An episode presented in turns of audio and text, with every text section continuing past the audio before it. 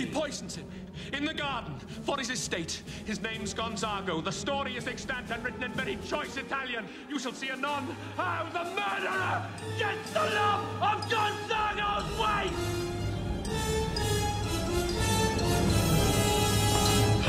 Hey everybody, welcome to the Actual Garbage Podcast, Consumption Log Beebo Nine. I am your host, David Paddock. To my left, we have Ryan Riley. pleased to be with my humble compatriots on fair evening yorn and i hope that our Holy once shit, mighty, re- gonna mighty rhetoric will be in humble terms both enjoyable and resplendent To thine left, Nicole Paddock. I am not going to convert my sentences into the German uh, grammatical structure. But hello, every everyone. This That's- fine Shakespearean evening. That's completely reasonable. And to her left, Dylan George. I'd just sound like Yoda if I tried, so here it is. Does Shakespeare sound like Yoda? Anyway, we are we are here to discuss Hamlet, but not the play Hamlet. We are here to discuss Kenneth Branagh's fever dream interpretation of Hamlet, which I am quite fond of. Fucking Hamlet. So, David, why did you pick this film? I picked this film because the last time I watched it was long enough ago. It was before the time when I cared about fiction at all. Um, the first time I saw this movie uh, was the first time that I read Hamlet. It was part of a literature class I was taking. And at this point in my high school career, I had already been blown off for listening to an audiobook version of a book that I was assigned and vowed to never read assigned reading ever again in English classes Good policy. it worked out just fine. I got a four on both me. the AP exams for English. Um, but the movie, I mean, I, the I would have liked this better in high school if I gave a shit about fictional characters. Mm-hmm. But at the time, I had not learned how to love a fake person, which is a skill that I have only recently attained through many trials and tribulations. And so going back to it, it's fun to now have this perspective on both sides of this mirror because I remembered this movie pretty well. Like uh, the beats of Hamlet, I was I was still aware of because Shakespeare, for all of his foibles of you know having been born 500 years ago, if he was even born. well that's his first mistake Yeah. um, I basically I I think in words that are very close to the circuitous way that he talks. Do so you think in iambic pentameter? yeah so not quite. It's but it does have the uh, what would be the five dollar word stalactic character Okay. where you pause randomly, seemingly randomly, to establish points in the middle of sentences that you then potentially don't finish. Uh, I'm very fond of that. And so is Kenneth Branagh. Kenneth Branagh does not att- Poets. That's just how poets talk. Sort of. I, there are some flowy poets, and they suck. Flowy poet. Flowy poet. Flopo. Um, but in a nutshell, I've seen a handful of Hamlet renditions, which I I saw all of them in high school. I've not actually pursued any of them since. Uh, but Branagh's was the one that stood out to me for a couple of reasons. One, it's the prettiest. Uh, his use of Yeah. castles and colors and all that. It's just it's nicer to look at than most of them. It's Um, also more recent, but not like. Uh, what was the Romeo and Juliet where they were pretty much just in L.A. uh, they they've been doing That- modern. That one one. was too modern. Uh, this one's like there are trains, which you're like, ah, that doesn't that Yeah, wasn't it's around, got 19th but hey, it looks century good. Yeah, it's it's Yeah. slightly anachronistic, but it's Yeah. not it's not too far off, and it works in the story's benefit because nothing's nothing's out of place. Yeah, it, even do- it doesn't misplace the story. It's just a nicer time to look at. But then on top Nobody's of dirty. yeah, Yeah. on top of the color, it's also the only version of it that anybody has tried to put all the words in for. It is the only unabridged version of this to the date when he made it. I believe someone made one after the fact, but that's broken Windows effect, and they don't count anymore because they weren't first. I would love to see a, uh collection of all of the quiet moments in the film. That would be hard. yeah. Of which like 18 seconds Yeah, like like maximum a minute fifteen seconds of just somebody looking and then about to talk. Yeah, I mean, I, I don't want to scare anybody off, but this will scare everyone off. It is four hours long, and they, as Dylan suggested, they don't waste a second. Yes, it is. it- Yeah, it is. It is long, but not slow, as I believe Roger Ebert said of the movie, and I have to agree with him. I uh, had never watched this. I did not do Hamlet in school. We did Macbeth. Um, and I do think I probably saw the Mel Gibson Hamlet at some point when I was young and didn't understand it. So this was actually my first experience of understanding The raw Hamlet. story of Hamlet, Yep, and I did find the movie pretty easy to follow. Um, we watched it with the subtitles, and being able to read the dialogue was immensely helpful Yes. in me being able to understand what the fuck was going on. Yeah, one of one of the handful of rules that we should probably write in stone somewhere. Right? I mean, how many times do you have to watch a Wes Anderson film? Eighty. yeah, st- I, I like watching them. I'm so- still okay with twice. okay. I think that's still enough. I think three times Three's good. minimum. All right. Well, first to be exposed, second to figure it out, and third to enjoy. There you go. That's not bad. I'll buy it. Yeah, it works out. Yeah, three times at least for no, Wes but an- Anderson. another rule I want to throw out, and I guess we can make it a we can make it a vote to determine whether or not this is just my feeling. I don't like watching movies without subtitles on. I have a hard time with. I got one scoff. Fuck, man. I- Pay I- attention. No, I like the subtitles. Actors are notoriously hard to understand, and I think that British, Scottish, and Irish films should have subtitles in the movie theater when you're watching it if you want to be able to understand what the hell anyone is saying. Yeah, I have run into massive numbers of misinterpretations over the years watching movie like watching almost every movie that I go back to. I don't think it's because I'm older. I think it's because I can actually see what No, they're it's saying, because people mumble through their damn lines. so I don't Yeah. have to guess. That's why.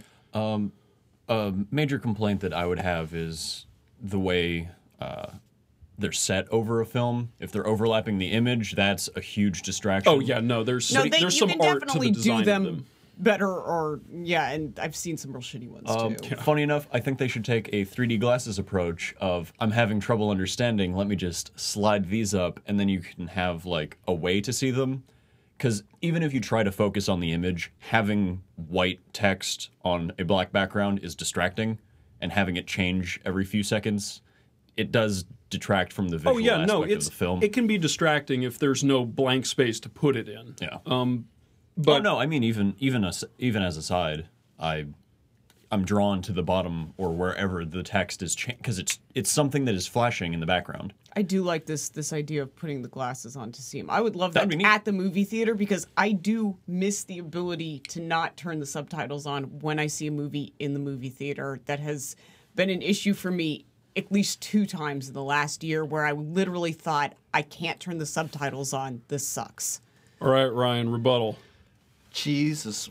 Do you need subtitles for the rest of your lives while you're at it as well? Yes. God Hey, everybody damn it. takes in information differently, God and I damn think it. that it adds to my understanding. Can I have it in writing? Art. I, it just yeah. Don't plays have Play- playbills? read along at home you know like come on man like it's i just to me especially because my next movie not the next movie but the second movie i'm going to choose on my turn is going to be aliens the james cameron aliens do we really need fucking subtitles for james cameron's Do aliens they enunciate? They're but I, I don't actually i don't remember but no Oh, so well, the thing and is then we, Whenever, we'll have to see. Whenever this- someone gets tense, they whisper and grumble really fast, and you gotta get it. no i, I mean, don't Shakespeare's aliens would also probably have a little more dialogue. No, I would. I would. I, I, I guess I'm a little more indulgent with my film. I mean, I like. I do. I to me, it's it's distracting and it's and it takes away from the visuals. And I I enjoy watching performance. I enjoy seeing the scene, and it's just it is so dist- distracting. I mean, it literally is distracting for me because I don't need to I don't need to hear everything. I mean, I can move along with this and like a film once again filmmakers are used to writing and making films for stupider people and I think that we're smart enough to know that, you know, if we miss something, we're not going to lose the core of what is going on with this. Now, repeated watchings or, or so, I wouldn't mind flipping on the subtitles for the second time. But like the first time I watch a movie, I want what the director wanted to show me. And if he'd have wanted fucking subtitles in the movie, he'd have put fucking subtitles well, they in need the to movie. make that decision more frequently. Yes. Speaks in Latin. Well, I, I thought I thought that the, the subtitles definitely helped my comprehension of this as a whole. Um, I think I would have had a lot harder time with it. It is fundamentally, it's technically English, but it is a different language. Yes. Yeah. Yeah. Well, and again, as as I think we we harped on prior to, it's there's an art to making good subtitles. Yeah. It's Yes, not just putting is. all the dialogue in. And it's definitely putting in not merely that music is playing, but what kind of music is playing. Those are my favorite subtitles. Upbeat timbre. Yeah. No, I just I just think subtitles tend to overemphasize what the actors are saying, and there's more there are more modes of storytelling going on in a film than merely the dialogue, and that's why I tend to think that you know people it, it tends to overemphasize dialogue rather than visual cues, rather than tone, rather than musical cues, rather than the actors' performances more than anything else, and I just think that. It can detract. It can become a crutch that you all of a sudden cannot walk normally without anymore. And I think that that's not. Are you saying that, that I can't walk without my subtitles? That's I mean, but like I was saying, it is technically English, but to the modern ear, it does not sound it. I mean, the sentence structure is Germanic. Right. It, it is the reason I said I And- would sound, and a lot of- I would sound like Yoda if I tried to talk. and a like lot it. of the meanings are are older meanings, Yes. like they don't translate as well. So I mean, would it In have this helped them? specific case. So, Yeah. so I mean, in the case of a foreign film, you would watch it with English subtitles. right. If they had an all right, so if this film had a cliff note translation of what they were saying, that would be abhorrent to the film because that's just totally discrediting any integrity Oh. about like what Shakespeare is. Unless they got a really good Cliff Notes writer. well, yeah, but I think they could do something with But that. it's it's also to the point too that if you uh, like if we had you know if we had like a Shakespeare film club, God forbid, like but if we had that right and we were watching I like picked a, Titus. Yeesh. yeah if we were watching Shakespeare Oh, I feel every other week, I mean our Shakespeare muscles would be flexed. I mean we Yes. would we would be able to I think after three or four Shakespeare films not need the subtitles. We had become acclimated, and I think that that. Once again, I think we would have developed those muscles a little bit faster had we not relied on the subtitles to begin with. It almost would have been better to be lost for the first couple of films and you know without subtitles in order to better once again to to develop to a point where we wouldn't need them moving forward as well. I- And I All right, disagree we're with that talk because- about Hamlet. Now yeah. the argument is subs or dubs. no, no, that's no. We're talking about subtitles more generally. I mean, I used to watch movies without subtitles, and I started watching them and have not looked back. okay. Even I mean, I can- even on movies I've watched like multiple times and should know what people are saying. I want to know what they're saying. Okay. Is it just? I mean, just it's it's just that I find that you know I can always move beyond that than than not needing it. But is it something that like just for curiosity's sake, is it something that you find like holding you back from watching the film? I mean, are you like what did you know what what did I miss and what's going on? Is it something that bothers or, or interrupts the initial enjoyment of what you're seeing? all it it ends up causing a chain reaction where one misinterpretation of what someone said bleeds into other dialogue. I watch most of the movies that I like are heavy on dialogue, so that ends up being more important. Aliens probably won't be necessary. and moreover, the way that I implement the subtitles cuz VLC will let you do this, I I make it so they don't show up when people talk.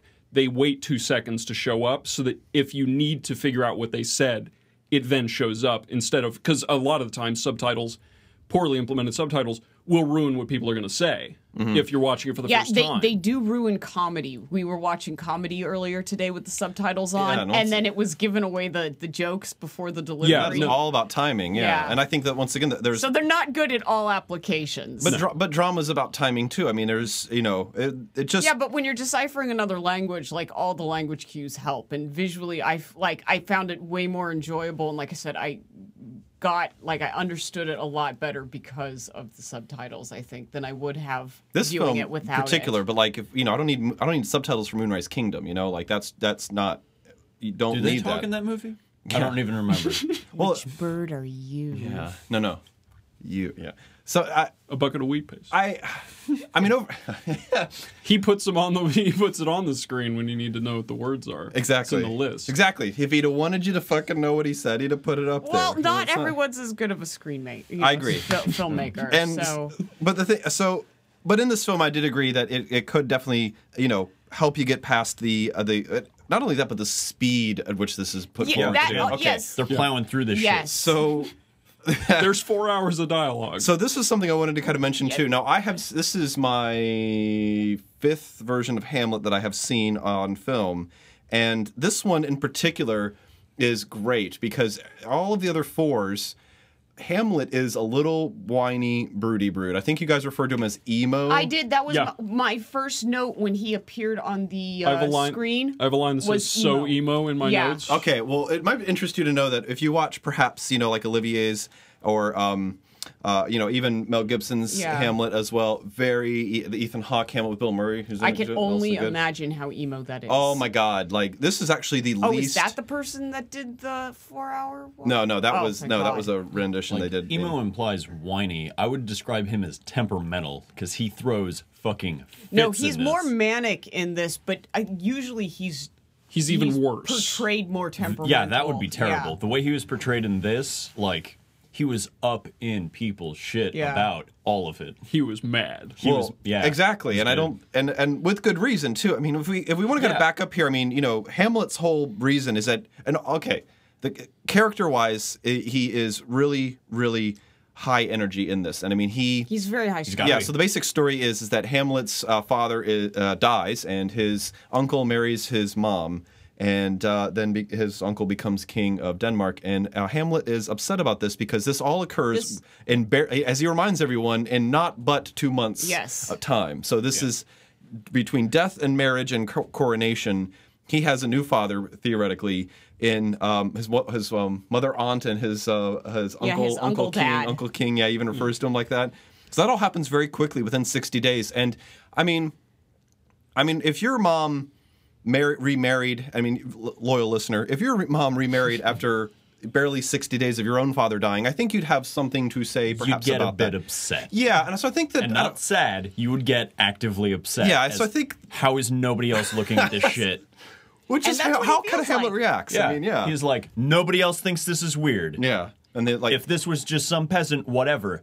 We're talking. I'm. I'm a prince. I guys. really, really liked the the unveiling of Hamlet in that huge Okay, hall oh, okay, with yeah. the you know there's like the wedding gorgeous. and the gala and that he's off to the side. It Every pans to the narrow yes, curtained hallway. where he's sitting and he, unlike anybody else in that room, is dressed in black. It's a it's a it's a celebration. Yeah, they're yeah. celebrating the marriage, and then the camera, like you said, pans Yeah. beneath it, and then he is he is tightly. Fr- so this film is shot in seventy millimeter as well. It's Yes. very very Yes, widescreen. yes.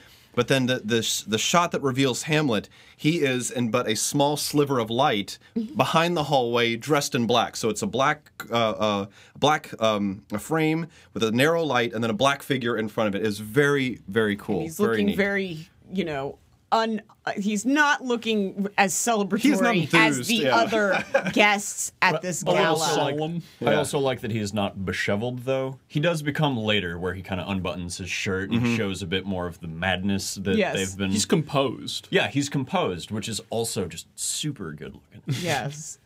So I, I, I really like the unveiling of Hamlet, and I- and this is this is where the emo came from because right as he comes up, the now Uncle Uncle King Uncle yes, Dad Uncle Daddy King. you know kind of bags on him for still wearing black, and that that's like a fucking woman's thing. Like mm-hmm. you know like your Only your husband. stay sad. Yeah, yeah. Your husband dies, you wear black for a year, or is lose Portuguese relatives, you know, the rest of their life essentially. Oh, good lord. You know, where this is two months out and he's still wearing black, and you know, Uncle King is like, "Why are you being such a, you know, such a Get pussy?" over it. Yeah, the I- dead Yeah. are the dead are too. The dead are too. How does? Yeah, he said, but the dead are dead. Well, Yeah. well, actually, I have I have one of the, lines here, line. which just to give, you know, in case you forgot from your high school days, the density of the words we're talking about. He's talking. Uh, this is Claudius talking to Hamlet. That's Uncle King talking Yes. to Mopey son, um, or Mopey nephew. But you must know your father lost a father. That father lost lost his, and the survivor bound in filial obligation for some term to do obsequious sorrow. But to persever in obstinate condolement is a course of impious stubbornness. So And he says that in like five seconds. yeah, substantially faster than I just did, and that does not stop. Like there's a reason why these things get edited down. It is not merely so that this ends up. I think it was like the second longest film when it was oh, made, Oh, it- except behind Cleopatra. Yeah, it, it missed Cleopatra by one minute. One minute. this is this is why most films opt to just eschew the intermission Well, I- and all of the I thought that Tarantino's movies incorporated a lot of monologue. He didn't have nothing Yeah. on fucking Shakespeare.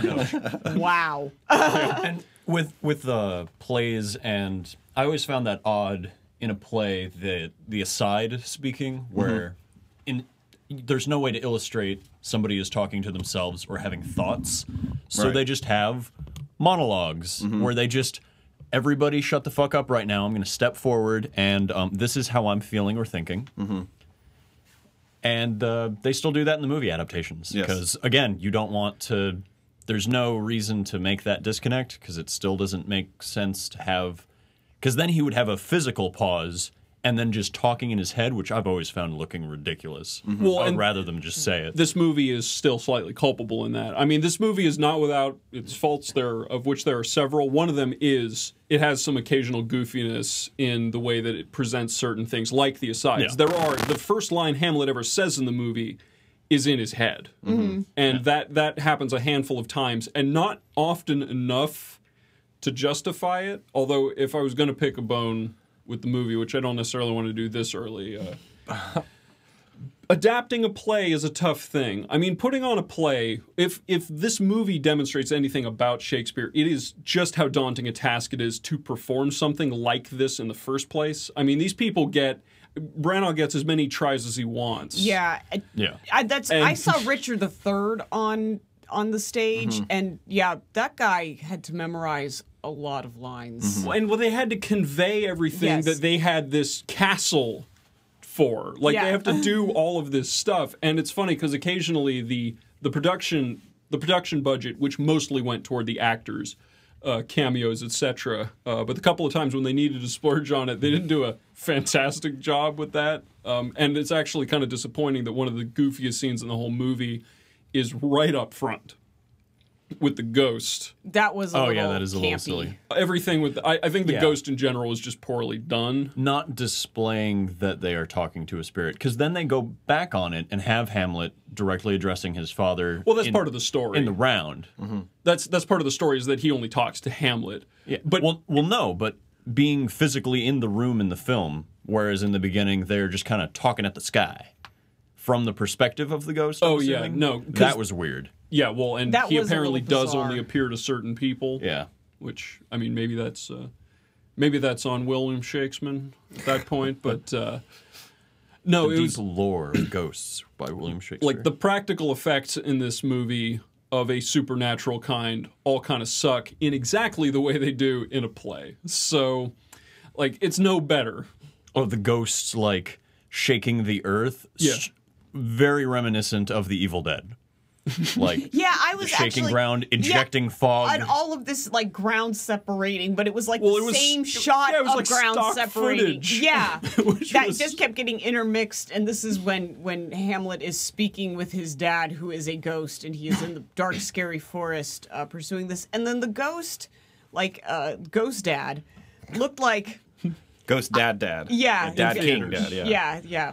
With my spray painted beard and very fake eyes. Yes, and the Yeah. fake eyes. He came across to me as like a like a bad guy on like a Disney ride because he had kind of an Yeah. animatronic-y look to the way he was painted looks up, Atla- and even the way he sounded. Yeah, he looks Yeah. Atlantean. Yes. Yeah. Yeah. Yeah, he looks he looks like a sea king. Okay, I do have a little side tidbit. Um, the castle that the castle front that is used uh, in the film, it is, it, it's in a, it was Winston Churchill's childhood home at Blenheim Castle. Blenheim Castle. So that is where uh, Churchill grew up. That castle that Hamlet And he turned into stands in him. front. Yes. The interior isn't that castle. no, the uh, the ex the Yeah. it's the exterior shots of the castle. The Mm. interior is a a set that is designed around the main hall Mm-hmm. where the original celebration is, um, and then there is a bunch of doors and two-way mirrors around said hall where the action basically takes in in play it takes place like in and out of the passageways between this main room and the side corridors that come off it Hamlet's castle is actually a house reconstructed from episodes of Scooby Doo. There Well, are no, yeah. nothing but secret doors Yeah. and long hallways for people one to way, run one way mirrors, Yes. false bookshelves. I It's really, pretty good. I really do kind. I it's not specific to this movie. There are actually a lot of a lot of palatial estates have this, but I kind of want to make a flush door mm-hmm. that looks like it's part of the wall on both sides. Well, I you think have- I'm going to experiment with that. You have made it at that point, right? Yeah, I think so. That's a Jack Donaghy 30 Rock qu- quote. You know, I didn't get a bathroom door that looks like a wall by being bad at business. but so I one of my favorite aspects of this movie is the set itself, and I think that it is a good representation of the ins and outs, if you will, of the plot as well. Right? You talked about secret chambers, secret doors, mirrors moving through mm-hmm. these things. Because the thing in the play does have a sense of duality about it. Hamlet is, uh, for those of you who don't know, is bent on a revenge quest by his father's ghost uh, to exact in a revenge. Shakespeare play. In a, yeah, revenge. I know it's shocking stuff, but he is on a mission of revenge, and he, deci- uh, in a sense, he is to play insane, to play mad, and to continue to go further and further insane as the plot moves forward, in order to hide his attempts to reveal his uncle's murder of his father, and of course to then punish him for said murder as well. And Better to be suspicious for being crazy than suspicious of murder. Exactly. Yeah. And so the film kind of takes over this, but then you know, and I think that too. Like, what if if you know Hamlet, you probably know Hamlet for two key things, right? One is the famous uh, "Alas, poor Yorick" scene when he's holding uh, holding the skull. And if you've ever seen, you know, a skull around a place, that you immediately I think would think of Hamlet. But then, of course, you get the second, probably, or even perhaps the most famous um, part of the play, and that is, of course, the "to be or not to be" uh, uh, speech that he gives. And the way that this movie leads into it. I mean, if you've seen the play before, you know it's coming. But if you've never seen it before, it's suddenly here. And it's very, very cool and well done in that the camera and and he sets it up so so well as it moves as it moves through the the scene and people are coming in and out and, and then all of a sudden Hamlet's in the hall and he turns and he's looking at himself in the mirror and then he begins, you know, to be or not to be. That is the question. Whether you know, and then he moves on with it as he's looking at himself in the mirror, but then is also, of course, looking at the people who are spying on him, telling and giving the speech at the same time. And the movie plays on these little tricks, plays on these little scenes of people watching and eavesdropping and trying to find out what the actual motivation is. So there's this there's this idea of revealing the hidden that is within Hamlet as people put layers in front of them and their true motivations hide behind and people trying to evince these these motivations and and their true desires out from these things it's very cool and i think really really well done in the choice of you know this kind of almost overly complex set that he has for the film uh, for the film I, I did think that that was really do- well done. And in one of the the reviews uh, I was reading, it was talking about how it it it creates a nice feel because Hamlet, even during all these outbursts and the monologues, he is still i mean there's still people around because everything takes place in the court and there's always people so like there you know people are seeing this stuff go down Yes. like as mm.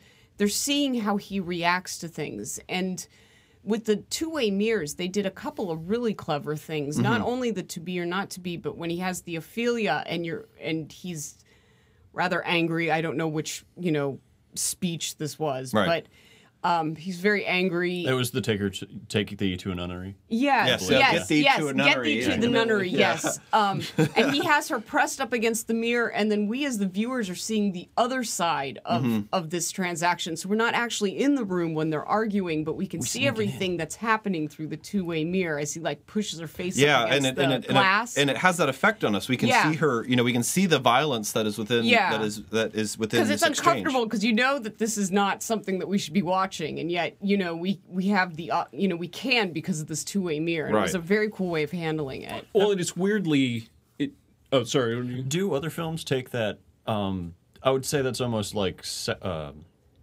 like almost second person. Yes, voyeurism. Yeah, Yeah. it's a voyeuristic. Yeah. What other films?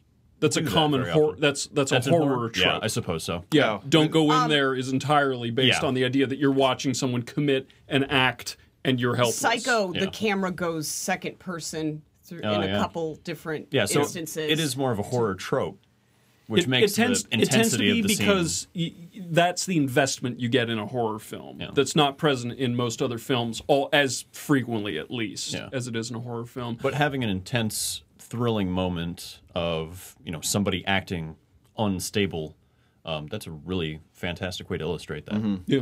And it was funny with with that set the way it's constructed where almost everything happens in that one ballroom with the doors. They just drape it differently depending Yeah. on what the occasion is.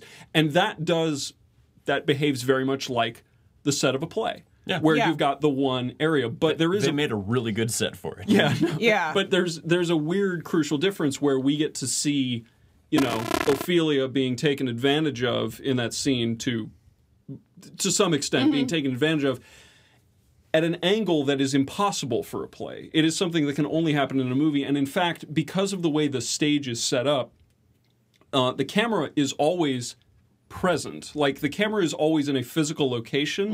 It is never actually behind the fourth wall the way it is in a play for everyone all the time, which means that the movie does get to take advantage of a set of perspectives that are all impossible for a real version of the play. The And- movie is actual the movie is in every scene portraying something that is actually impossible in its original format. but it, it but they did it really I but it work it, it still works because you still like it doesn't lose the fact that it's a play but it just like incorporates all of this little technology that you can't do on the stage and and I I don't feel like it it took it too far away from like its play roots but it did like It, it worked with but what it, it, worked was. yeah. really well. Yeah, It because like you said, had. you still have like your your main stage, but because you know the camera can move around, you get all the secret passages. So you can get to see all the dirt that's going on behind. You know, Well, it was it was.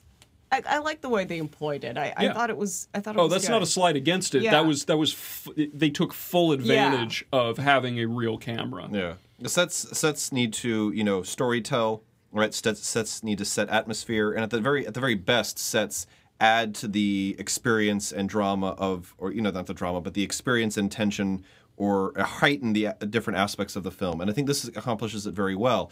Another a couple of other famous sets that you can kind of uh, compare this to is the house in Fight Club and the hotel in The Shining. Uh, both of those sets are very, very, uh, very, very famous also and then i think also kubrick you know is very does sets really really ex- expertly uh, but the spaceship from 2001 Yes. is really really amazing to see how you know in that scene when he's jogging through the through the the, the through the spaceship and things like that there's just these you know these moments that kind of heighten and you know distance us and but also demonstrate exactly where we are but then once again kind of reveal a lot about what is going on in the story here and you know it is just and once again i mean kenneth branagh's famous. I mean he's like fame you know he had had the ability to make this film and you know getting the amount of money he got to film in 70 millimeter in the 1990s a mm-hmm. four hour version of hamlet. I mean you know this isn't exactly the elevator pitch that guarantees you a fucking successful check that someone's going to cut you right? I mean and still you know i think he he had some boldness in his vision and what he hoped to accomplish by this. And i think that he for the most part i mean can we get a, a, a fucking amen on this pulled it off i mean this is I- like it was really good. really good I enjoyed not it think I way would more. enjoy it. Yeah, I enjoyed it way more than I thought I was going to. Yeah, Again, it's hokey in spots, but barring those And little I- bits. As I- somebody who digs hokey, As someone who digs hokey, I think it was on the wrong side of hokey. Sometimes. No, I think that I think he made a I think he made the broad artistic decision to not play Hamlet mopey. I mean, it's hokey or mopey. Yeah, those are your choices with Oh, Hamlet, yeah. I think. And I think he Oh made no, no, no! I didn't mean hokey in I know, terms yeah. of acting. yeah. I know, I'm just fucking around, yeah. But like no, but I think but I think that where the hokiness kind of does come from it is that A, the movie will shift tone, like you know, or or, you know Well, that's the are we in a special horror effects movie? are Are- still a little. but a he little goes for it. He doesn't hold. I mean, what this the last scene as he before the intermission when he's um, going with Rosencrantz and Guildenstern, he gives the this really another really famous speech to this huge vista that exposes this massive Yeah. Norwegian Army. army. I mean, it's it is just he's going, he's shooting and he's for the rafters, yelling, yeah, he's, the whole time. and it's like you i mean we're come on man you know but he he doesn't hold back from it and once again i think that while those moments maybe don't ring as as heightened as if they were scaled down what is also great is that he fucking raises up all the other moments as well and that's why he said this thing is long but not slow because he I think made an overall decision that once again this is not going to be an introspective Hamlet. I mean, this is a Hamlet who is projecting outward his desires and what he wants to see manifest and the and the meditations that kind of come from that are always in and appear to appeared to me to be in his consideration of what to do next. They're not like, "Oh, this is so tough and so difficult." He's like, "No, I've got to I've got to forsake the woman I love in order to make this happen." And when we consider what the decisions and implications of this are, I mean, is someone only their own actions, right? Or is someone meant to have or hold themselves to higher standards, right? To the woman he loves, or the or the the filial love that he feels for his father, and the revenge that that is driving him towards. It's fucking very very cool, and it makes his it makes his internal deliberations seem more relevant because now how he decides these things will be shown to us in the play. and his tail is not tucked beneath his legs while doing it the way that it ordinarily would be So- with a brooding Yes. character. Oh, I would like to defend its hokiness as a way of. If it were made now, if they were to make a Hamlet in the same vein that this one was Like made, a Hamlet 2. Uh, no, a Hamlet like in the style of this, No. it would be the dark, gritty, broody Hamlet. We would go back to that because it would be serious, and I would like. I think that the increments of how hokey or you know reminiscent of a play it can be helps keep it vivid. It mm-hmm. doesn't it doesn't turn it back into the Hamlet that everybody else has portrayed. Mm-hmm. It's lively, it's fast, it's exciting where there's not a colossal amount of action through the whole film, but you're engaged. Mm-hmm.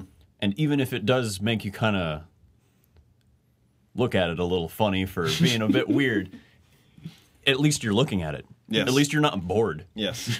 Yeah, well, okay, so there was two. That's what I thought I was There gonna was be. two particularly manic and exuberant Hamlet uh, moments that I really, really enjoyed in this film. I'm going to get hype about one of them. Okay.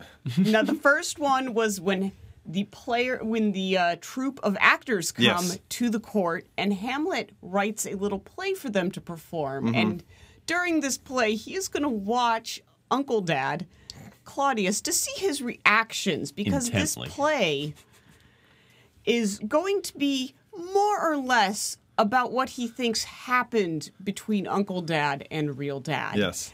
And it starts out where the actors are performing and we actually i guess and this is one of the things that commonly gets cut out of hamlets is we don't get to see what the words of this play within this play is. Usually mm-hmm. they kind of gloss over this. Yeah. but we get to see that this this play pretty much just points the finger at claudius and is like It is you, almost- Specifically the middle. Yeah. It is a straw man blog. yes of- you you did this and this is how you did this and Well, and not even. It also even covers his mom. yes Like it- it's literally it's just both of them yeah, it being and incriminates he's like- everybody in the room. Basically, he's like, and he's Yes. like interrupting his own play that he wrote and be like, "Wow, that's really fucked up. If that really happened, huh?" Just like getting Yeah. up in their face. What do you think about that? yeah, So instead of just watching the reactions like he said he was going to do, because he actually hired somebody to watch the reactions, he gets right in the middle of the play and stares Claudius down. Like basically squat stance Yes. behind an actor staring Like at his the parents. Yes, and uh, that was. I mean, not only is it a, like it's a turning point in the actual story itself because it's it's the first time like Claudius is like, oh shit, like everything's not all happy around here. And normally that would be a dark, serious, broody thing. but that he's so fucking sassy. so over the top, and uh, it was so well done. That was that was an excellent excellent it was scene. my favorite part of the film. Very good. I'm not alone on that. Okay, so my my my other favorite Hamlet uh, manic moment is when he's at he's talking to the gravedigger, you know, and he, he does the what is it, the Jonas Yorick. Yorick. Yeah. You know, he goes through that speech with the Yorick, and then he goes With Billy back- Crystal. Yes, Billy Crystal. And then he goes back and hides because there's going to be a funeral, you know?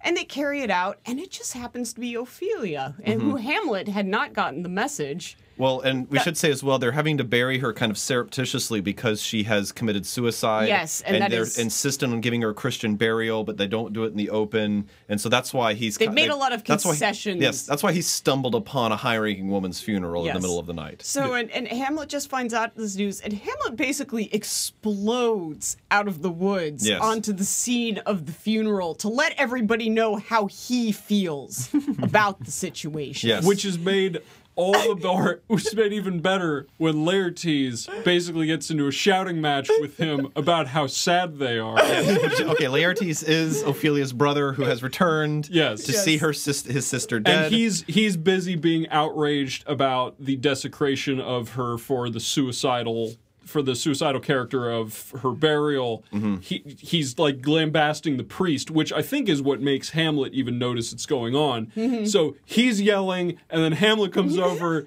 and goes, "I'm yelling," and then they get they just and I think they're even like they've And got their boys. me back. their Yes, boys are yes, holding them yes.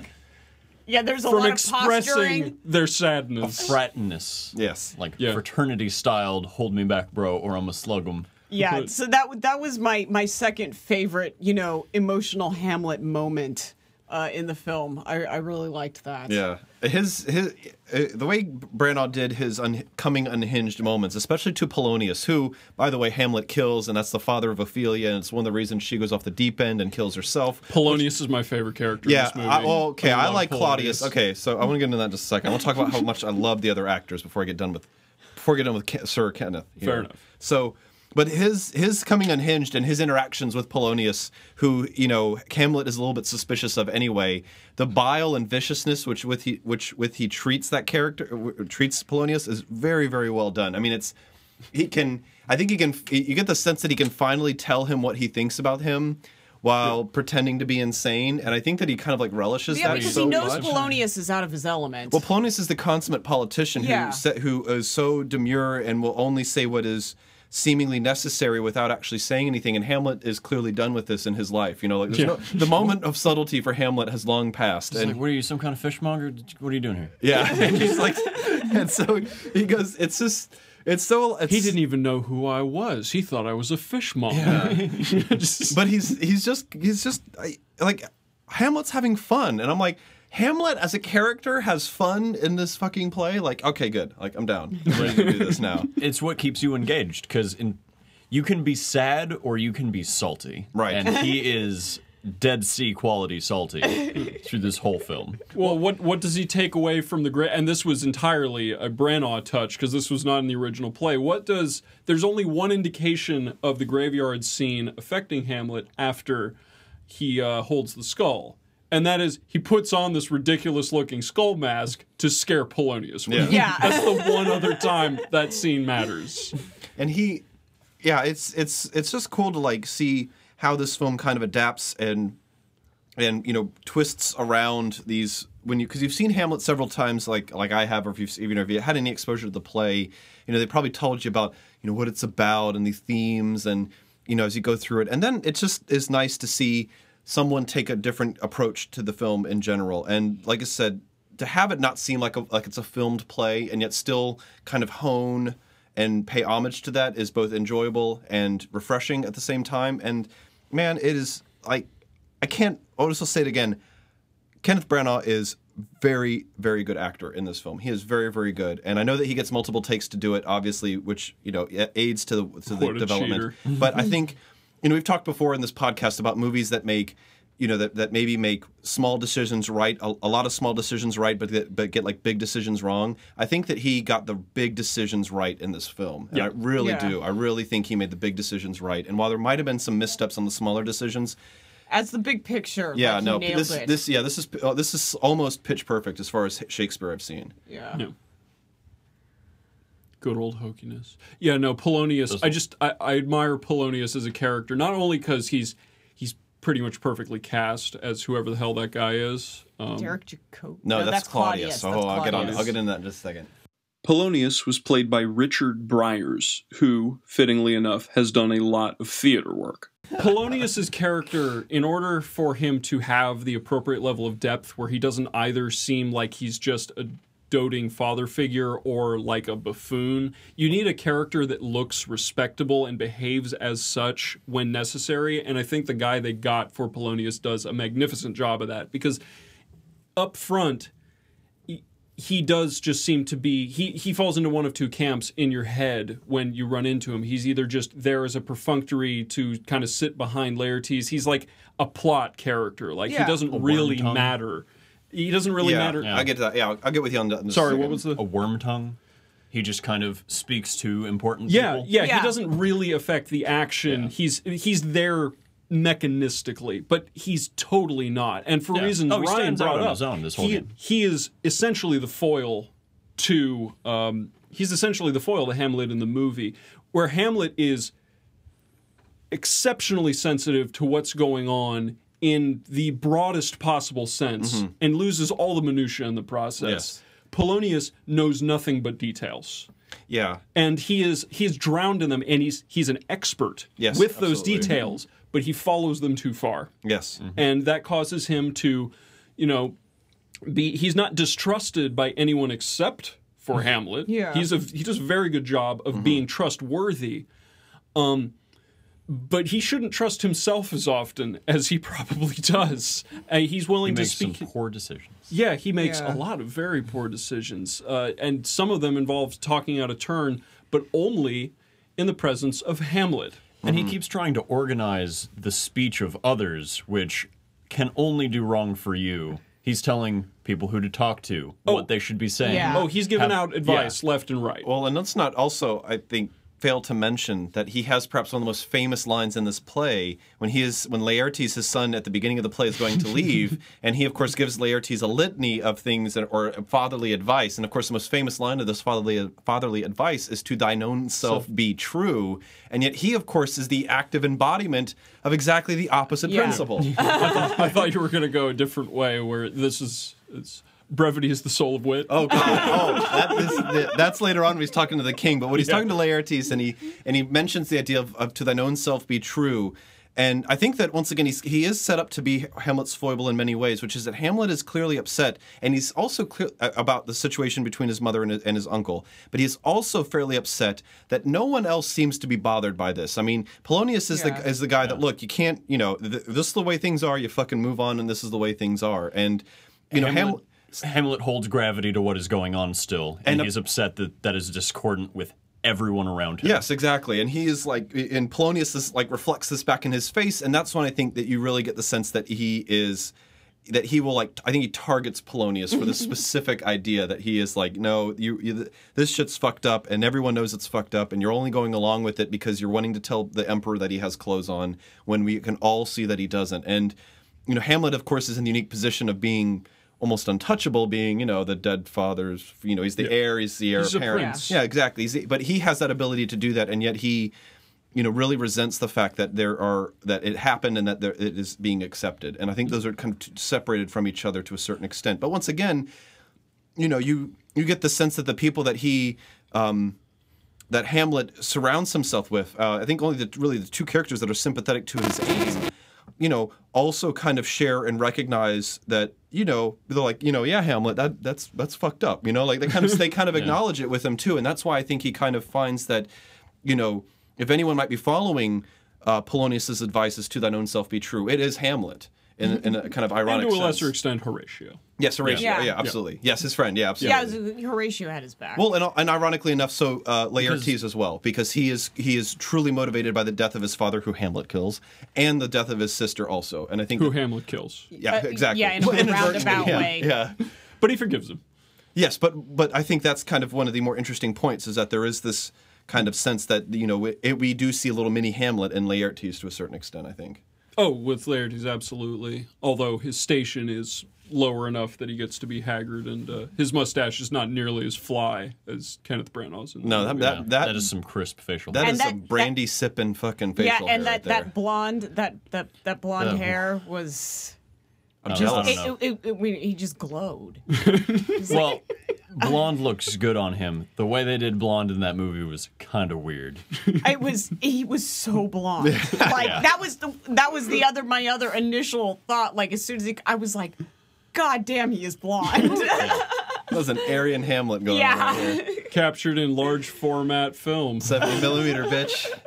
let it shine. Yeah, so no, uh, Polonius needed to be played by someone of that cal of that caliber of like air Yeah. for his character to get pulled off, and I'm glad that he did. And I assume Ryan, to some extent, that's why you like Claudius. Yes, absolutely. He the the errors. Otherwise, that- they would have come off as hokey. yeah, They, exactly. counter, they counteract a lot of the um, set wise or you know they can't be they can't be too melodramatic. They cannot. Yeah, the, sta- the, way that they- characters are never hokey. the way they stand out has to be with the way they carry themselves. Well, and they're let's not forget they're manipulators. I mean, you know, Claudius, Claudius schemed the death Yeah. of the king to replace him. I mean, you don't And pull well, that and then off and not be shit at and it. later, you know? Like- he's he basically manipulates Laertes in a huge scheme to get back at Hamlet. Yes, and okay, okay. So Claudius is Derek Jacobi, who he's the greatest actor you've never heard of, and um, I my first exposure, I was turned on to I Claudius, which is a great book, by the way. If we ever do Catch Twenty Two, which we're doing a month, we should do I Claudius after that.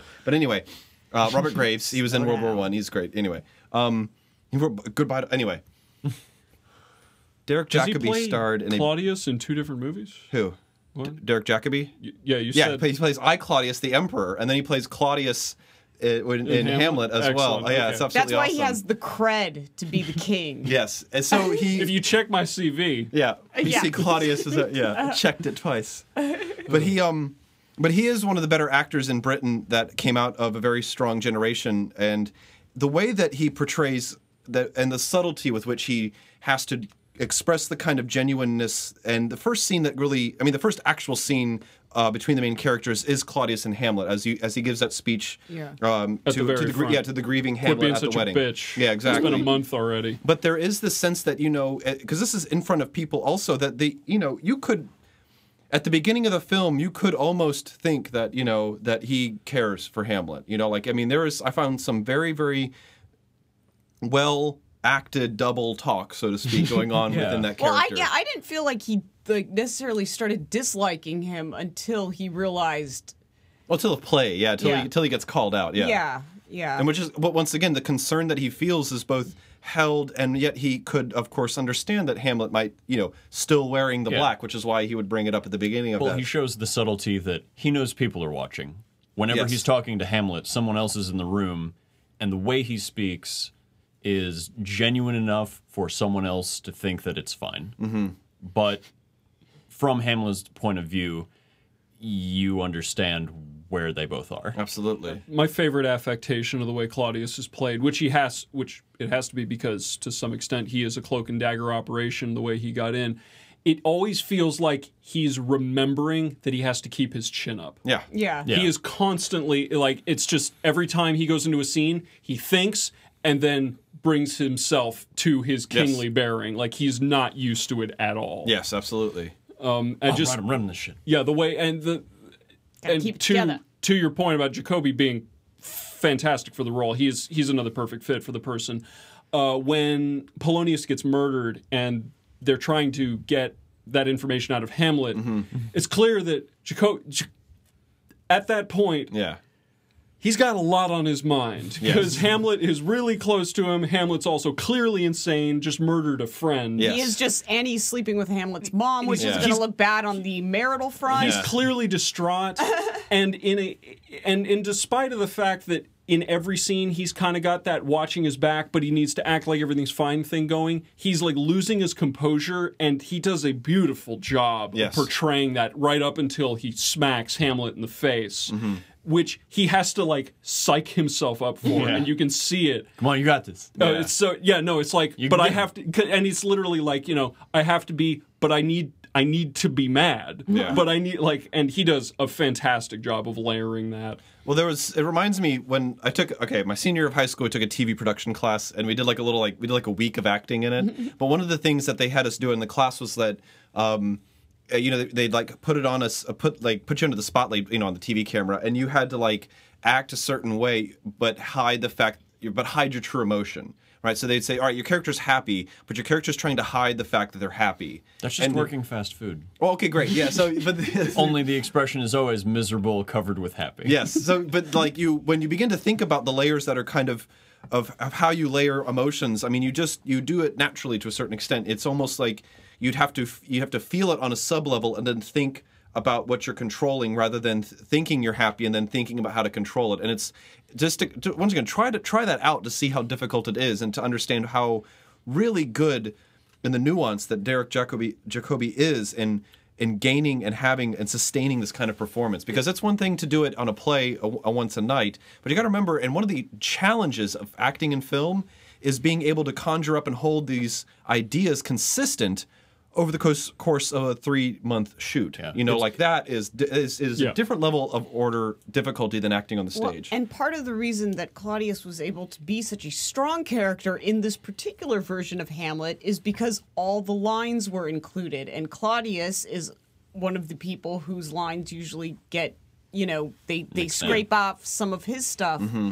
to shorten the play. So he usually doesn't get the opportunity to become as complex of a character in Right. a lot of the more abridged versions. Yeah, because in most cases where somebody is trying to be two faced, they completely cover it up to where they just look like a psychopath. yes. Yeah. Real people are suppressing emotions all the time if mm-hmm. they are trying to portray a different emotion on top of it. It has to vent out somewhere, even if subtly, how they really feel in the present. Like when he's talking to Hamlet for the first time, there are a few moments where he does, in fact, bring his chin back up because mm-hmm. he needs to feel a certain way at a certain time. There are other points where his voice drops or he's trying to look at something else. Right.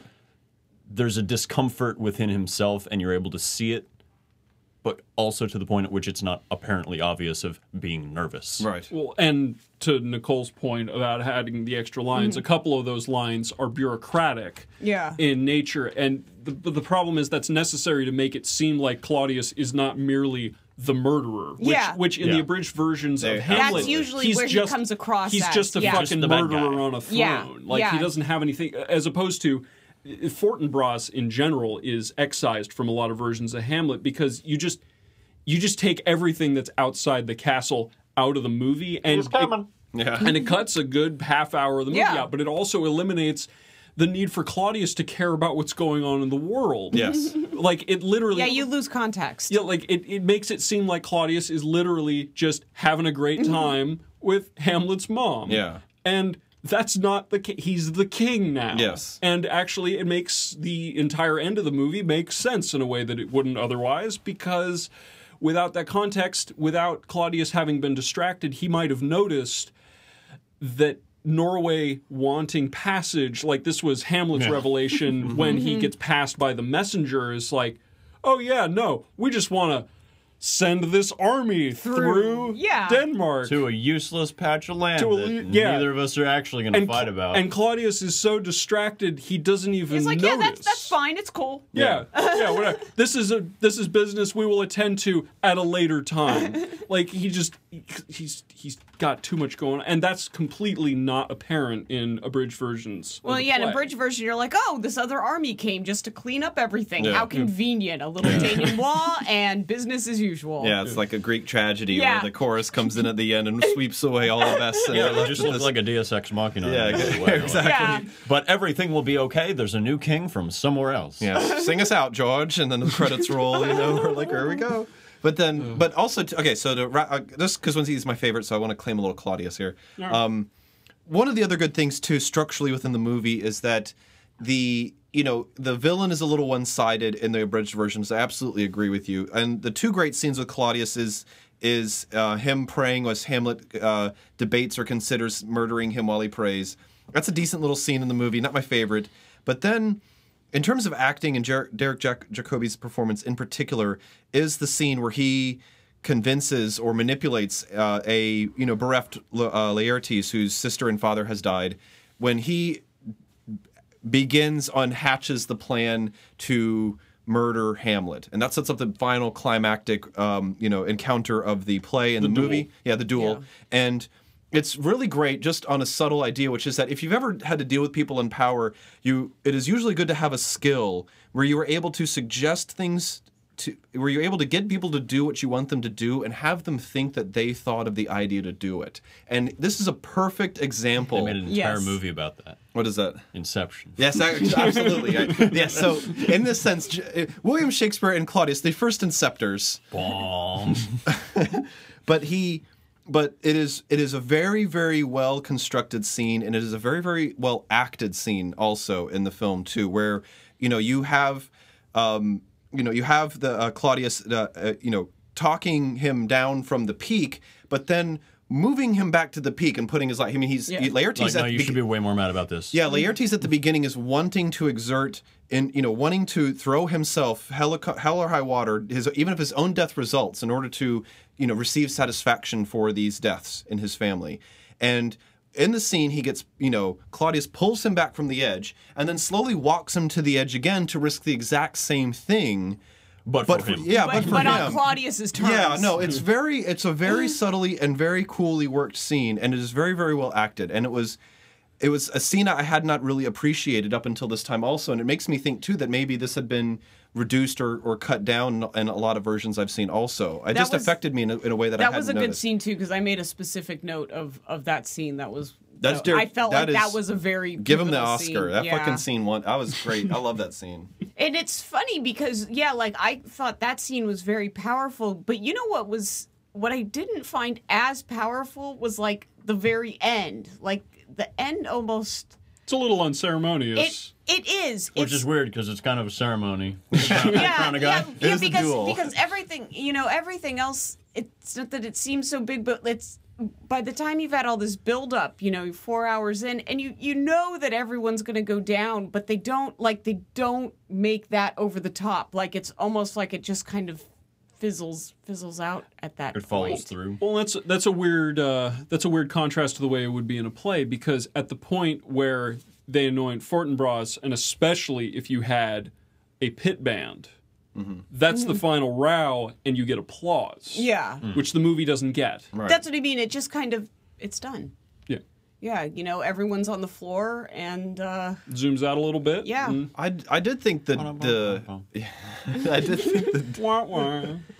I did think the duel held was well constructed. They, they it was well choreographed Yeah, he doesn't he doesn't fuck around. I mean, those guys are going after. Yeah. Yeah, they're going for it. I remarked during the film, uh, they take their helmets off at one point, which getting two act and it's the actors, not stunts, through most of it mm-hmm. because they're fairly close-up shots of the actors engaging It's- each other. it- That's they- dangerous. They're alternating doubles, but at least one of them is the Yeah. real McCoy at Yeah. all times. yeah, Running towards a sword. yeah, yeah, go swirling them around real, real quick. It's scary. Suffer for your art. No, the duel. The duel was good. I, I assume Nicole, you're talking about after the duel when Yeah, just just kind of like the whole like wrap up. It's wind just down. like what she's down, Got he's 'em. down. Hamlet's got a last couple of words, Mm-hmm. and he's down, and we're done. Right. You know, but I mean, after the whole journey, it was you know you're almost you're almost expecting like a little bit more blood splatter, Some I guess, at the. Yeah, end. yeah, you yeah. know. I do Um, like that when somebody dies, they remark that they have died. Yeah. Yes. I have I'm been slain. I'm slain. I wanted a carriage to explode. You know, like a Michael Bay film. You know, like. Well, that's what I mean. up You, in the you, end. you- you're almost kind of like expect. I mean, because Hamlet big is up. so, you know, chandelier sweeping the exuberant in his emotion the whole time. You, you, you know, you almost imagine him just, you know, you just see fireworks Yeah, at the man. end So, because the he's Cooler heads prevailed. That's why Fortinbras comes out Yeah. on top. the the level of flair I think you're wanting is they do have not. It's not even that I'm wanting, but it's it's like you're almost expecting it by that and point. I think they tried because they have a chandelier like crash into the already poisoned body of the king, like kind of just for funsies. Yeah. yeah. Um, but that chandelier needed to be on fire and then explode upon impact of the king. That way, And then a like everyone of, just bum rushes in, Yeah, like all yeah. at that one moment. Well, and then the and then it triggers uh, the foundation to collapse, and then the castle starts Yep. burning, and you follow Horatio running down the hallway with the glass shattering from the mirrors, and he stop he falls down and collapses at Fortinbras's feet and goes, Yeah. "Let me tell you." yeah. I, Well, that's know, what I mean. Yeah, you just you walk in, you walk into like a scene. It's just like blood and gore and smashed stuff Yeah. everywhere. I'd, you for- know. I'd forgotten Horatio's character when I, we started watching this again, and he seemed totally out of place until about halfway through. At which point, the way that he's got this like slightly haggard look and his mustache, like he doesn't look entirely comfortable in his skin. no. Fortinbras? No, uh, Horatio. Horatio, yeah. And that actually ends up working extremely well because he is privy to just a lot of shit. Yeah. Yeah. So by the end He's the witness. he is the witness at the end of the movie. Yeah, he's the guy that the has of the, ulcer. At the like, end of the play, You know. so so his perpetual grimace ends up working out fantastically for Yeah, his the fact that he got away clean is impressive. This- I oh, mean, kind of. Okay. Nobody's trying to actively kill him, so he he got away all right. So I wanted to just quickly kind of see here. Also, we've talked. Um, uh, we've got uh, Kenneth Branagh, Derek Jacobi, um, Julie Christie is uh, is Love yeah. Julie Christie's so good. There's some we could maybe spend some time, maybe get a uh, maybe pick up some early work by Julie Christie, who plays the Queen. Yeah. Um, and quite good, quite good. Kate Yeah. Winslet is Ophelia, not my favorite actress. Yeah, not my I, I was a part. little lukewarm on Ophelia, even the way they handled her. And Okay, okay, you've got a note on this. I do have a note on this. So, I, at the initial downfall of Ophelia, I mean, she's running out in straitjackets and the little skull cap, like they've had her locked away in that padded room for years. Which is just off the throne Which room. Which is just off the well. throne room. They they've stapled some uh you know some mattresses to a wall, I guess, to keep her in. Okay, so that's the first like really decline of Ophelia. But then all the scenes after that, she's just wearing like the usual like dressing gown shift, Mm-hmm. and I I thought that that was like a little weird. It was like, are, do we really need to like be like crazy, crazy, like look at Yeah. straight jacket? It was more of a symbol. That's what I mean, but it but it didn't it wasn't consistent because she didn't she wasn't wearing the crazy gear in the other Right. like remaining couple of scenes that she has before she drowned herself. Right. I mean, I uh, ends up being slightly more subjective. I don't know that she necessarily sold it most of the time, though. No, I didn't I She- and, I didn't buy and her as acting being and insane. acting wise I thought that she was probably one of the weakest people in the cast. I mean, Jack Lemmon was a little Okay, yeah. So goofy, but uh, you know, it, Which and one's Jack Lemmon? He was one of the guards in Yes. the very Okay. beginning. Yeah. No, he's pretty bad. He was pretty bad, but I, I feel like her performance was not nearly as strong as the rest of the cast. she had a melodramatic moment where she was reading off part of the letter that Polonius then finishes for her. And granted, it's supposed to be a moment where she has to she has to take a moment because it's a stressful thing to do, either because Polonius forged that document or it is actually an emotional thing, which is left a little ambiguous within the play. Um, but she's crying right off the bat, and that just seemed like a bad direction. she does that in Titanic too, like the way she cries in scenes. It's like It's- she's crying before like she's it's like the too- waterworks yeah, are she- there before the scene even happens. she was emoting. She was Yeah, there's, trying there's way not, too hard. There's not that release of sadness. You're just there already. Yeah, she does. She doesn't feel like she's holding anything back in the movie, which was disappointing. So, um, yes, to mention Jack Lemmon is in the film as well in a small bit part, and of course the bit can't be bothered to do an accent or Yeah. intonation. Yeah, I mean, he literally just I'm straight just up. talking straight. Yeah, he just straight up reads Not it like he's I'm famous. like he's still on the Odd Couple or something. Or, He uh, so also, but the bittest of bit parts is of course left for Gerard Depardieu. He is yeah, this this one film. excited you. I like. Oh, this is awesome because it's like it's it's it is a character. I looked this up with seven lines in the character, and they got fucking the biggest actor in France, Gerard Depardieu, and he's just there to like be told what to do by Polonius, and then he leaves, and that's it. And it's like you know, like gone for the rest of the movie. Um, but of course, you mentioned Billy Crystal as the one of the gravediggers, which is also good. And then of course, at the end of the movie, leading to leading to the duel, in steps a fully fully bearded Robin Williams character and Osric. like, uh, Osric, Right, yes. and it like comes in, and you know, you know, it took him like three days to grow that beard. I love it, but he comes in and really adds just some odd little flavors to it. And the scene between them is obviously very. I mean, to have it be, be played comedic before the climax of the movie, I think is. I mean, after a four-hour movie, you're going to need some tension releases in it in general. I mean, it's kind of an odd choice to put him in that role, but then I'd forgotten that it was like fairly substantial. And I guess it. I mean, it, it was this ever kind of written as funny as it was? Because I It's I don't know. It's possible a lot of Shakespeare ends up being that way because there are a lot of little jokes Right. Yeah, I that mean, are I- as, as a result of the vernacular that can be being told or can 500 be years ago. over. Yeah. it, it and ends I up find being Shakespeare glib. can be a little silly and glib, and I find his comedies like downright trite. well, well, they're, they're Yeah. 500 years. Like you, Yeah. that ends up. That's No, an- but I mean they're about as silly as an episode of Friends, so like in their quality, like uh, Yeah. of of comedy. Well, type he of- did it first. But This is- no, no, I know he did did it first, and, and there was stupid people that needed to be entertained back then too. Yep. bam. Don't they reference that in the film? Uh, the droolers on the ground at some point, I believe Hamlet, when referring to. Uh, Oh yeah, Oh, the Hamlet's a one- like- pretentious Yes. motherfucker. Oh, yeah, no. Yes. Caviar for generals, man. Okay. That's what oh, he's after. oh, and and our last uh, uh, cameo I wanted to mention, which I did think was handled very well. I liked Chuck as Charlton the Heston, yeah. as the main. He was the main The actor of player. the troupe. Yes, the first player. I I thought that he fit in very nicely. Mm-hmm. Well, especially no for- jest aside, I actually thought he he was pretty good. No, absolutely. Yeah. No, well, he's a good narrator. Yeah. Um, but it was good having him in the middle of that troop because the troop was. But it's a bunch of kids and novices, Mm-hmm. and then there's the one grizzled vet, Moses, and it yeah, it's it's like Ben Hur, it's yeah, the Omega Man, has Like- arrived. like yeah, no, the contrast on that was pretty good. I thought that was I thought that was funny. Do you know how many times that man has saved humanity? Yeah, really. oh God. Can sing about Hecuba. So, are there any other cameos? I guess Judi Dench is on screen for about four seconds. John. Gielgud plays Pierre uh, Priam. Yeah, as he like in silence. It's like a flashback or something. But yeah, John Gielgud is in it. Judi Dench is despondent about the loss Mm-hmm. of Priam. Uh, yeah, I can't, nothing else coming to mind. Shit, man. Who else? And I don't know actors' names.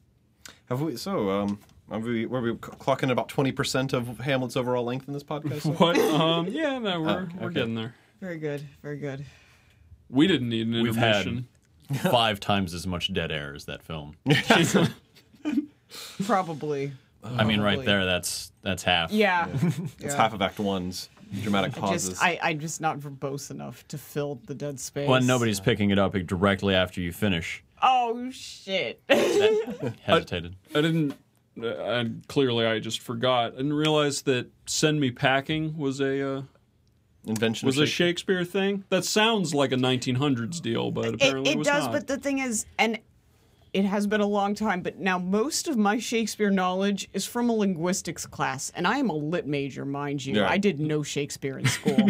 um, but a lot of the way we talk, and a lot of the words that we have, and a lot of just phrases. Silly idioms. It, yeah, like the reason you know we can speak is basically because of Shakespeare. Essentially. Oh, yeah, Like- no, I knew that like that. linguistically, he made English like the great language that it is today, which The is basically language. just you make up words, you fucking change the vernacular. You, I mean, it's you throw it's some French so- in there. it- you know, it's so malleable. My uh, older brother just got back from Taiwan, and the biggest differences he noted in the way uh, Mandarin is laid out and English is laid out is if you want to describe how you feel or something going on, English is better than Chinese. But Chinese is really good at instructing someone Okay. in a in a way that we just don't have words for.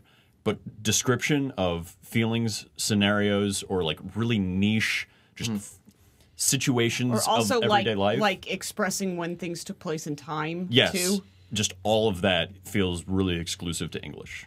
We're yeah, really I mean, good at that. They're not English, looking behind. English, like like Clue as a tool, like you can do more with English than you can with essentially any other language. It's why even people like Nabokov, whose first language was not English, Russian.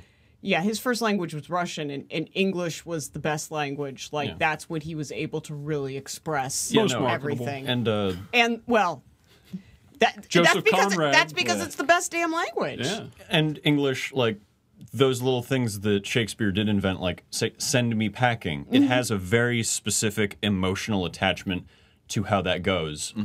I am under a circumstance where I would not lo- want to leave, but I'm humbly going. Like, there's so much describing how you feel when you say a short sentence like that. It's Well, really handy. And those are the ones that we hold on to. I mean, it was just They're powerful. I, I thought They that work. one that one was funny because it just it didn't sound that old. I will say that a lot more of this sounded familiar, and I know that I guess Hamlet's one of the most most quoted Shakespeare. Someone had mentioned that the evening we were watching it. There's but a I, lot to quote. I I did actually. I was surprised at how many of the lines like sounded familiar uh, to me. You know, more so than just the basic, you know, to be or not to be, and you know. I think there are way better. The- I thought exchanges in that I, movie. you know, Yeah. a, and after watching it, I was like, that was actually one of the, I thought the less inspired exchanges. um, to be honest with you, People really like the verbiage swap, though, of two yes or no or contradictory statements. It's a really straightforward Yeah. start. It's it titles itself. Yeah. In a way that most of the other ones don't. yeah, the rest of them are just that time that Hamlet talks shit at his mom. Like, Yeah, yeah, That's like- how you title this next paragraph. Hamlet is pissed off, and he is He going to tell you why. That's. I mean, the whole thing could just be retitled that. Well, I mean, Hamlet's every mad, and Well, he's gonna every- let you know. every one of Hamlet's monologues could start in the modern version with "I'm such a bitch." like that's every one of well, his he, is, 'cause he monologues. Whenever talking of to yeah, somebody- he does spend a lot of lot a lot of time beating himself Uh, up. he compares, you know, he compares his situation to Priam and Hecuba, to an army, to like he just constantly is like, look at how, look at these people. These people are not having this problem. Why are you having this problem? Like every uh, that's that's what he's doing. And granted, that's why most of the time he's played off as an emo kid. yeah, He can go into every scene where he is about to talk to somebody with, "I am so fucking mad right now, you guys." and there's never a point where he isn't. and really that's what isn't. makes Kenneth Branagh's rendition Yep. of Hamlet so good. Gents, closing thoughts. Well, I think this is a very opulent film. We talked before about the way that it looks, and nowhere are, is this more starkly shown than the first time you're revealed to the main area where most of the story, most of the play takes place, is in the, the coronation weddings type scene, and it everyone is really well dressed, and then there are these like confetti that comes down. And if you've ever seen the cover for this, or if you see the cover, it is that scene, Yes. and it is it With the is- petals. Yeah, it is beautiful. I It mean, is it reminiscent of Dream. yeah, absolutely. And it I I think that is it is just a, a very very beautifully shot scene and beautifully lit. I mean, it's it's it's weird because you know you, if you study film or if you've ever had to do filmmaking before, the idea that that you could that you would shoot this scene. I mean, this this that has so many fucking problems. Like you have no idea how many problems are presented in that, and yet it is pulled off so exquisitely well. And i think that it kind of clues you in that you are seeing you know th- that this is a cinematic version of hamlet. And i think that when we if you've never given shakespeare a try or if you've avoided shakespeare in the past and you want to take on the full shakespeare experience All at I- once. yeah i don't Yeah. think this would be a bad way to go i think that you know seeing it in If you needed it filtered somehow. yeah, but it doesn't. It's not. You're not. You're not getting the. Yeah, you're not getting the. The you know the the the watered down version. To, even though this is a film, I mean, you're like I said. You've we've talked before about how this is not abridged. That you get the full Shakespeare experience um, in terms of the language down, but then also it is conveyed in a way that is just very unique and very well done. And I think it would just. It's not so much user friendly in the sense that you know the approach is take the the the, no, the approach isn't exactly novel, but it is a unique spin. And then, of course, also you can turn the fucking subtitles on with it as well, Yeah. which I guess is a good thing too. But A great thing. absolutely, It is. Okay. Some would say a necessary thing. Good, very good. So, if you had ever wanted to give, uh, you know, Shakespeare a stab and uh, to kind of have it be an intermediary between the more uh, cinematic versions, if you will, much more filmic versions like Titus Andronicus, which is a great, great Shakespeare film. Shakespeare does love getting a stab. Yes, and Titus Andronicus has one down the throat at the end. It's just Yeah. oh man, that one that one wins on the ultra violence level. Yeah, this is. Uh, I saw. I, was it Brian Boyd? He said it is the nastiest of Shakespeare's plays, and that was why we left it. And Brian Boyd usually has a little bit, a little more eloquent in his commentary on Shakespeare. That's And, uh, fucking gross. Yeah, it's fucking nasty. And I was like, all right, that's cool. Then, but um, so once again, check it out. Like I've talked before, I can't talk about enough about my my love of the acting and Derek Jacobi's performance in particular, and a rather unheralded usual role usually it's cinematic, it's great, it's expertly well done, and all the major decisions I think are spot on in this version of Hamlet by Sir Kenneth Branagh. Is he a sir? He I just I just knighted the fucker. He is now. Might as well be. Okay. I think he's Irish. Oh, well, What is that supposed to mean? What it means he's not allowed. Ah, okay. Yeah, there's there's some racist stuff going on on those aisles. Still, Still. Not allowed. Jesus, when will they forgive I, Oliver I, I can't disagree with anything you said about this, uh, Ryan. I this was my first viewing. a sir. I actually have not watched this again, but I would. I would definitely watch this again, Mm-hmm. and I do think that this is probably a really like yeah. If you want to watch a Shakespeare, if you want to experience a Shakespeare play, um, this is probably about as good as it's going to get. Without leaving your home. Yeah. Well, I mean, you know, Yeah. done in, in, in movie format. Yes. But I think that I think if film. people came away positively with this, that you could that you could go to a play and, Yeah. and feel like you'd be you wouldn't be lost. That you'd be you know you'd be you'd know what you were in for. Well, I have great news. Uh oh. Are I we don't want to taking a spoil field it, trip? yeah, at some, at some point. Oh, awesome. Sure, why not? I mean, So yes, I, I would definitely watch this watch this one again. Um, and I had never seen it before, so this was this was a totally new experience for me. excellent. Yeah. Um, normally, I don't watch too many plays in film form, but I can definitely say that this is a great version of that, as well as probably my favorite uh, Shakespeare rendition. I've seen, you know, the oh, what is it, Macbeths and Oh Romeos yeah, when and they Juliets. when they do all the Especially the with- modernized Yeah, the modernizations, the retooling of how they speak or not, but changing the setting. Yeah. Like there are a lot of gimmicky Shakespeare films, and this one feels true to itself in both being a film and a play.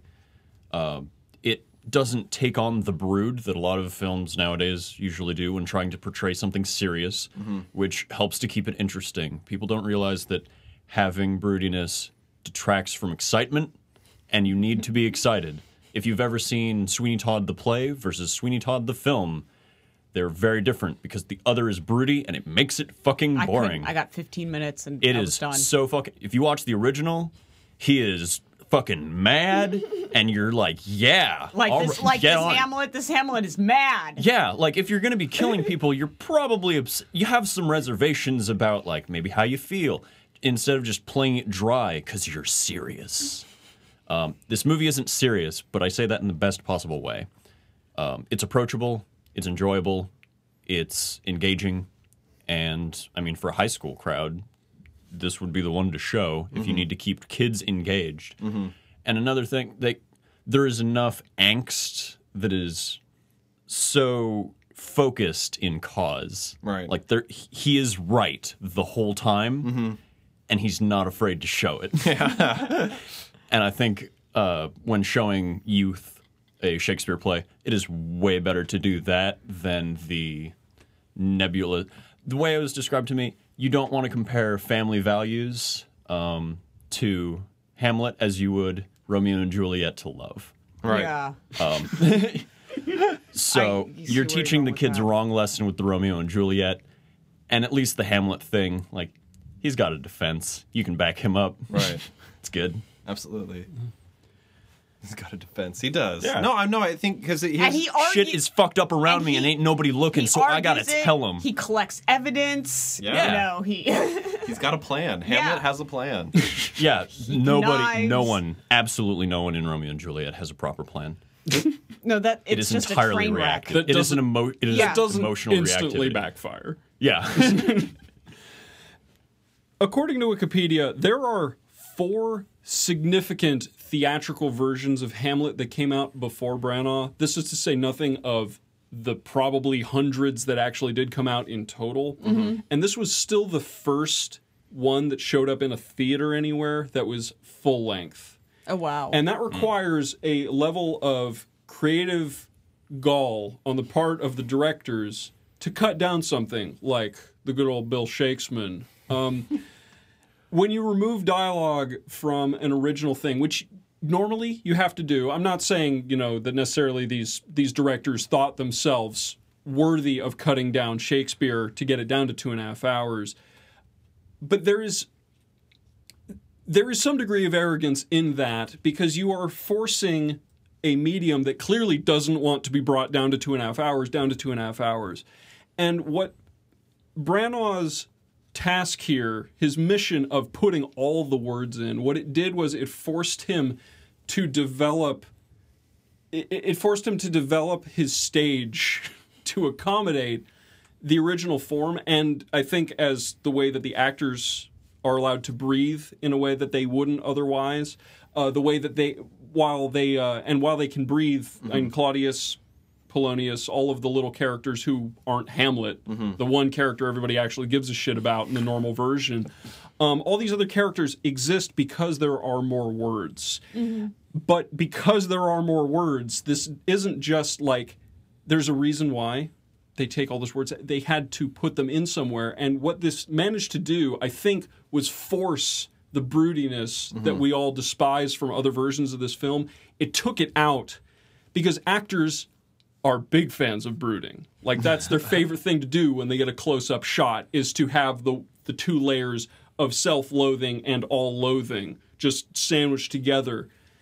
And because the actors had to be speaking all their lines all the time so that they could get out before Cleopatra finished, was that they had to step up to the plate. They had to put something down at all times because Branagh's version of this did not let them stop. Right. And I think that's part of what makes it work so well. Um, it didn't. You see them acting. Yeah, that. Yeah. Yeah, you were actually Well, that's forced what I mean, to. and because they have all the lines, they can't just coast by. "I- I'm just the murderer, dude. You know, I do three things, and I. if they're going to chew the scenery, they Yeah. have to be doing something while doing so. Um, and they, thankfully, they got a good enough cast together to make that work. Yeah. Um, I mean, there were plenty of ways this could have not worked out at all. Uh, you could have hired a hell of a lot of people who couldn't pull those roles off. Whoever the hell that guard was at the front. Thank, thankfully, they didn't pull too many cameos yeah. but it ends up it ends up where the text the text both expands and constricts this movie in a really cool way and i'm glad that someone actually bothered to tackle it that way because i don't know i just i don't know that i would have ever read hamlet again but i'm glad that this movie version exists allowed you to. yeah Yeah. Allowed me to re-experience it for the first time And it allowed me to experience it for the first time, so that was good. No, a good. I mean, as far as an ambassador for theater or Shakespeare as well, I think. I think it's a good yeah, one. I think it Yeah. kind of Audio performs overall. okay hand. laying it down So um, that's gonna do it oh, I think so. So I got my. I was going to discuss in a group here. So ryan New is the next this pick. is podcast. Yeah. We move up. presumption log So I've got I've got I wanted to link two of my picks together, and I wanted to make sh- and I was kind of concerned because you know the next one I've got is kind of an arty, foreigny, ridiculous film. It's called The Wages of Fear, Oh, dear. and I'm really called excited. citizen kane No, no, this is this is almost as good. so I'm really excited that we're gonna be able to watch this At together. a totally different level. Yeah, Wages of Fear. This is a this is gonna be fun, uh, in a way you're not expecting. But I wanted to link it together, and I wanted to kind of show some parallels between you know the artsy, foreign, bullshitty stuff that uh, you know the black and white stuff. You know, we're really upping our, our millennial friends' quotient of Yeah, black and white movies. Yeah, this is two black and white movies in a row for you, Ryan. Yeah, I know. And so, okay, so I wanted to make sure that I really push it for uh, up to 11 for my next one. So I'm going to be linking Wages of Fear with my next pick, which will be James Cameron's Aliens, which is probably one of my favorite action movies of the 80s. And because I consider it an action movie, I don't think it's a sci-fi or horror movie. I think it's an action movie. So I'm looking forward to watching those with you guys. And uh, if you guys want to check it out, Wages of Fear is on Hulu. Uh, currently, it's in the Criterion Collection. So if you'd like to watch along with us at home. Um, but yeah, those would be my next two picks. So I hope that we can enjoy. Which enjoy. one are we doing first? I'd like to do Wages of Fear first, just to kind of set up the idea of To scare you all away. yeah, because it's a thriller, and and then Aliens is a thriller as well. But the idea of a th- but the idea of a thriller in the 1950s, I think, is a different proposition. But I remember watching this with you for the first time, like how many years ago, um, and I white Enough I- years. Yeah, I white knuckled my way through this movie. It is, it This was is. Film Society days. Yeah. that's first time. This is- this was that one of the first a Film su- societies. Yeah, that was a suggestion by what was it? Aaron, Aaron. yeah, yes. or the theremin player, uh, Aaron. Yes, he played a theremin in a band. excellent So on that on that recommendation, I re- uh, Wages of Fear a will be highly next. sanitary instrument Yes, but it is um, Wages of Fear is going to be a good one. Like I said, we're going to kind of I think the idea of a thriller set, uh, made in the 1950s. I really think you guys will like it, and I think it'll hold up well. So I'm looking forward to it, and it'll be Aliens at my pick after that. So my next two are lined up. Bam. We're going to find out. Oh, that's going to do it from Ryan, Nicole, Dylan, and me. My first consumption log. Hey! Boom, boom. And and Lou. Lou's been lounging here, providing moral support. Thanks everybody for listening. This was Consumption Log Boo Boo Bop. Nine, I think. If you have opinions on any of this shit, feel free to be on the website and uh, either discuss those in the comments or in the forum, which we have now. I think there's two posts there at the moment. Why did you do a f- forum? 4chan be not a- damned. It's not on the website. It's Okay. a different thing called TrashNet through uh, Google, so that I don't have to look at it. Trash net through Google. yeah. Wow. For, forums, forums, are, like Are you you, have to really be committed to them if you want to do I anything am. with forums. And the best part about this forum is No the, the first thread was formed by someone who said, someone I don't know, who said, you should probably have a welcome thread.